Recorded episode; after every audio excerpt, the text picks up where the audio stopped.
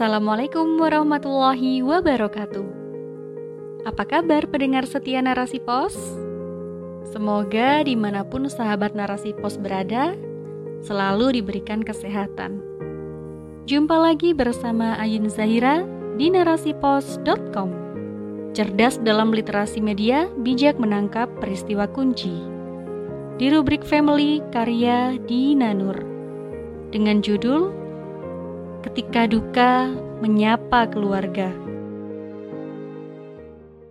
Tak terbayangkan bagaimana perasaan Ibunda Emirilka Mumtaz atau Eril menanti kabar tentang putranya yang hilang di sungai Aare, Swiss.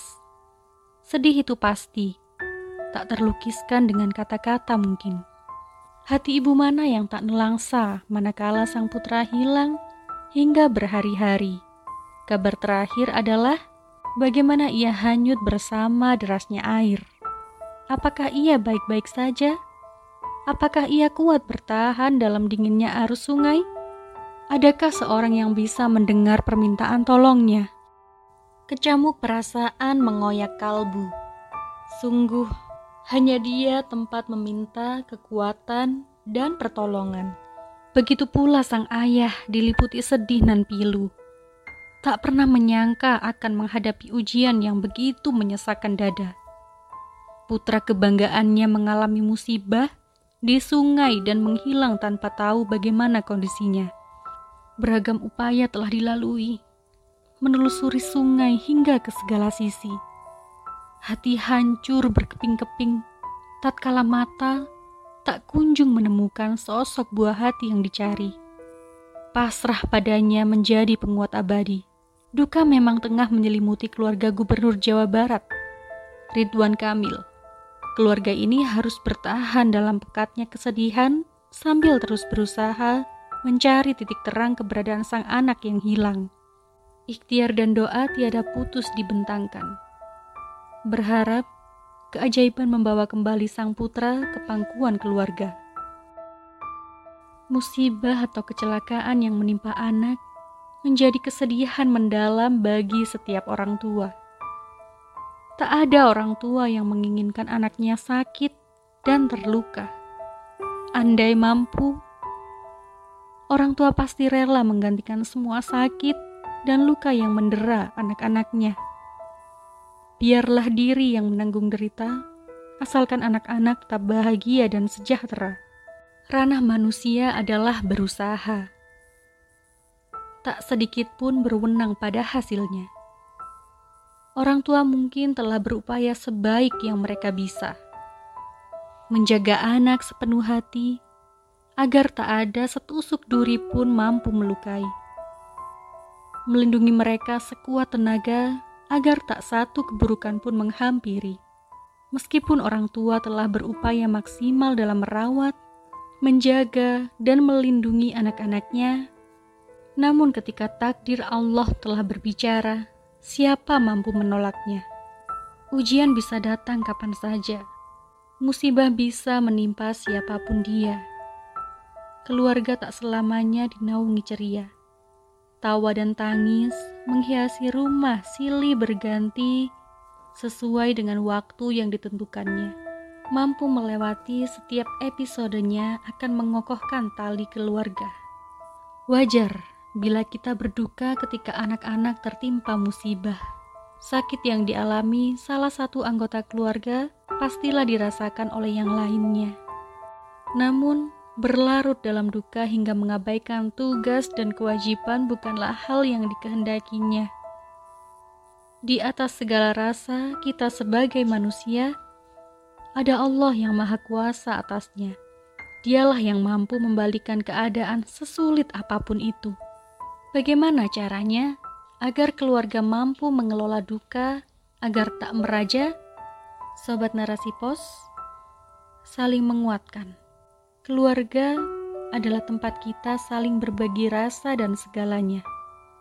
Susah dan senang, bersama merekalah kita menikmatinya. Keluarga menjadi tempat kita bersandar dan berlindung kala realitas dunia menghantam dengan kerasnya. Kepada keluargalah pada akhirnya kita akan kembali. walau sejauh apapun kita pergi. Keluarga adalah orang-orang yang terikat jalinan darah dengan kita. Dan selamanya, ikatan keluarga itu tak akan pernah bisa terhapuskan. Ketika keluarga tengah dicoba, saling menguatkan adalah sepatutnya.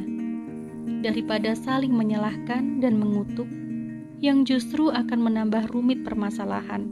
Saling menyalahkan juga akan menimbulkan terpecahnya dalam keluarga. Saat semua telah menunaikan tugasnya dengan baik dan ujian datang di luar kuasa manusia, maka siapa yang bisa menghindarinya? Di saat-saat seperti itulah kesulitan seluruh keluarga sangat dibutuhkan. Ego manusia pasti berteriak untuk mencari siapa yang harus dipersalahkan. Namun, kita tak harus memenuhinya, bukan? Singkirkan ego masing-masing. Jangan pernah merasa paling semuanya sendiri. Duka ini, ujian ini, dan masalah ini dirasakan dan dihadapi oleh seluruh keluarga. Bersama-sama bergandengan tangan mencari solusi agar masalah terpecahkan dan duka tak terus membuat rumah menjadi gulita. Sobat Narasi Pos, saling mengingatkan juga caranya agar keluarga mampu mengelola duka. Duka menjadi ujian yang dihadapi oleh setiap manusia. Seringkali duka membuat perasaan manusia terluka dan terombang-ambing tak tentu arah. Bila diturutkan, perasaan akan bisa menyesatkan. Senang dan sedih bila dituruti akan melenakan hingga lupa pada robnya. Terlampau menuruti kesedihan hingga kehilangan akal sehatnya dan melakukan hal-hal yang dilarang oleh agama. Karena dalam kesedihan itu, terdapat setan yang menggelayuti. Jiwa pun terkekang duka, dengan mudahnya merutuk, mencelah, melupakan amarah, sampai menyekutukan Sang Pencipta. Akibatnya, ia mencari solusi pada tempat yang salah. Ia menggantungkan nasib pada ramalan dukun, orang pintar ataupun ahli nujum ketimbang Allah, Sang Khalik. Na'udzubillahi min dzalik. Sobat Narasi Pos, inilah pentingnya keluarga untuk saling mengingatkan dalam kondisi apapun.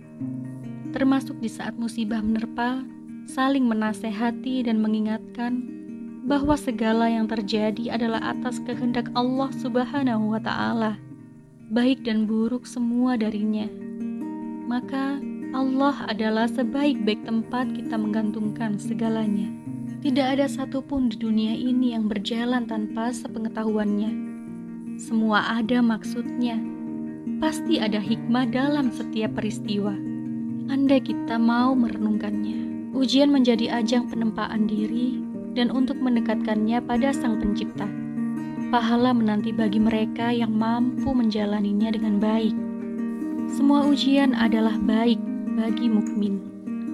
Sebagaimana sabda Rasulullah SAW, sungguh menakjubkan keadaan seorang mukmin. Seluruh urusannya itu baik, dan tidaklah itu didapatkan kecuali pada diri orang mukmin. Jika mendapatkan kesenangan, dia bersyukur, maka itu baik baginya. Jika mendapatkan kesusahan, dia bersabar, maka itu baik baginya. Hadis riwayat Muslim. Sobat Narasi Pos, saling mendoakan juga salah satu cara agar keluarga mampu mengelola duka agar tak meraja. Doa adalah senjata kaum mukmin. Berikanlah ini pada keluarga kita yang tengah dihantam cobaan agar ia tegar menghadapinya. Ketika kesedihan begitu menghimpit, maka berdoalah sebagaimana yang dipanjatkan oleh Nabi Muhammad SAW. Ya Allah, aku berlindung kepadamu dari gundah gulana dan rasa sedih. Hadis riwayat Bukhari dan Muslim.